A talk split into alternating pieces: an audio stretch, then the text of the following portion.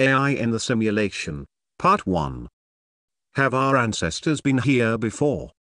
This episode was made possible thanks to Awlias.com member, Dylan. Before we begin, a little warning as always, this episode may cause an existential crisis. Also please hit that subscribe button, so I can make more of these episodes. Are We Living in a Simulation, Episode 5. Later this month, a little video game you may have heard of, is being released. Its title is called, Red Dead, Redemption 2. Bit of a mouthful, so from this point on I will refer to the title as, RDR, 2. But why am I letting you know about this? How does a video game fit into an episode of Are We Living in a Simulation? Because RDR2 looks, feels and plays quite freakily like real life. Well, real life in a 1899 rural version of America. Rockstar, the studio behind this video game, claim this title has been, seven years, in the making, with reports of some staff working up to 100 hours per week. 1,200 human actors, half a million lines of dialogue, 300,000 animations, hundreds of millions in development budgets. All to make you, the player, feel like this game is real. Sound familiar? The game's main story script is over 2,000 pages long, but even the non-playable characters have up to 80-page scripts. Later this year, an online update to the game, will allow players worldwide, to enjoy this Western simulation together, in real time. But as mind-bogglingly impressive as these stats are, they are not alone what makes this game feel real. So far, I have stayed away from video games, when discussing simulation theory here on Awlias.com. This changes today. For this week's episode, I wanted to cover artificial intelligence, AI. The timing of this console game couldn't have come any better. In later episodes I plan to explore the history and depths of AI in greater detail. But for this first short chapter, I want to simply demonstrate just how video game AI, which some would argue is pretty basic artificial intelligence, can trick our brains and emotions, into believing an experience is lifelike, or real. Back to RDR2, and the game's developer Rockstar, has a history of making real open-world games, continuing to push the brief. Most famous for their Grand Theft Auto series, in a recent interview with Vulture, an employee confirmed that the goal with RDR2 was to provide players with a seamless, natural feeling experience in a world that appears real. There are no loading times when moving through parts of the game. The Vulture reporter confirmed this, after having an actual hands-on play, reporting, the vistas are hyperreal. RDR2's art director Rob Nelson says the team wanted the game world to respond to the story, so much so that we were obsessed with it feeling natural or organic, in every respect. But, while the game is indeed beautiful, I don't believe this is what is core to this lifelike experience. RDR2 focuses on the little things that trick our brain and senses into believing something is real. At the heart of all of this is artificial intelligence. But what is AI? Quite simply, artificial intelligence is the ability for a computer or software program to learn or think for itself. It also provides machines with the ability to mimic human cognition. Now video games typically use a more basic function AI. So the goal here is not to learn as such, but instead its purpose is to perceive what the player is doing or more importantly, about to do, and then run scripts to generate art, sound, and animations for the player to experience. For example, let's consider how weather works in this latest video game. Or to be more specific, let's explore snow.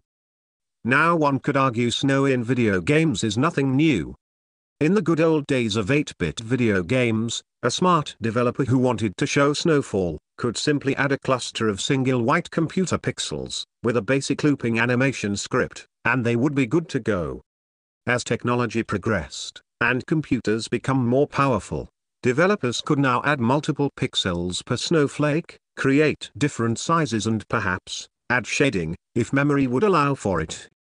As video game generations progressed, these pixels would need more complex scripts to be simulated. So for this in-game snow example, instead of the software being programmed to start snowing at a certain part of the game, thanks to AI, the game itself can now decide at which point to begin snowfall. And not just when to start snowing, but by how much, taking into consideration other elements, such as whereabout the player is on the map, or if there are other simulated events running, such as wind and direction. In RDR2, the developers have gone one step further. Not only does AI do all of this, but it also changes how the playable character behaves. Humans typically don't enjoy being caught in a snowstorm, and so neither should the player's character. Rockstar have spent many, many, hours, on the painstaking task of animating these negative reactions, to a snowy blizzard. Artificial intelligence can decide in what order, to create all of this, in real time. The snow is also manipulated and falls from object to object. Just like in real life. When the snow finally rests on the video game's floor, it stays there. Until a video game character walks through, creating unique realistic footprints. The direction of the character is completely unpredictable too, depending on where the player chooses. And so all of this is done in real time, by the game's inbuilt AI. Each snowy walk will differ between player to player, each experience feeling unique. This type of artificial intelligence is known as emotional AI. The more advanced the artificial intelligence, the better and more real life the experience can feel. Following the early play session, Vulture report, everything feels real. The starry, unpolluted night, the cicadas. Game critics call this, being immersed, but immersed almost doesn't do it justice. This world, of Red Dead Redemption 2, feels so alive and real, you feel projected into it, and then possessed by it. That is quite a quote, by one of the game's very first players. So now, we find ourselves once again, with a possibly frightening question. If our video game Snow has progressed, within 30 years, from white single pixelated dots, to realistic shaded, physically correct snowflakes. Powered by powerful AI, that our brain identifies as real snow. Then, where to next? How real is too real? How smart does AI need to be for us to not know its artificial intelligence? What would Red Dead Redemption 312 look and play like? But there's even a more frightening possibility. As any good history teacher will remind you, in order to see the future, we must first look to the past. What if our ancestors, humans or otherwise, have been here before? What if they learned, just like we have, how to code, how to create scripts, how to create artificial intelligence, how to create AI that can create AI? What if? What if we don't need to wonder what Red Dead Redemption 312 looks like? What if we're already playing it? But please do not panic. This is all simply theory. In part 2 of AI, I will explore just how advanced our artificial intelligence has become. And ask at what point could we hit the singularity? Or, if we have already, and this is our simulation. Big thanks this week to Awlias.com member, Dylan, whose donation has helped fund this episode. Dylan is a member of the Awlias.com Alliance, which grants him full right access to the official forums. I would love to work on these simulation theory episodes, full time, creating more real world videos, research, animations, and podcasts.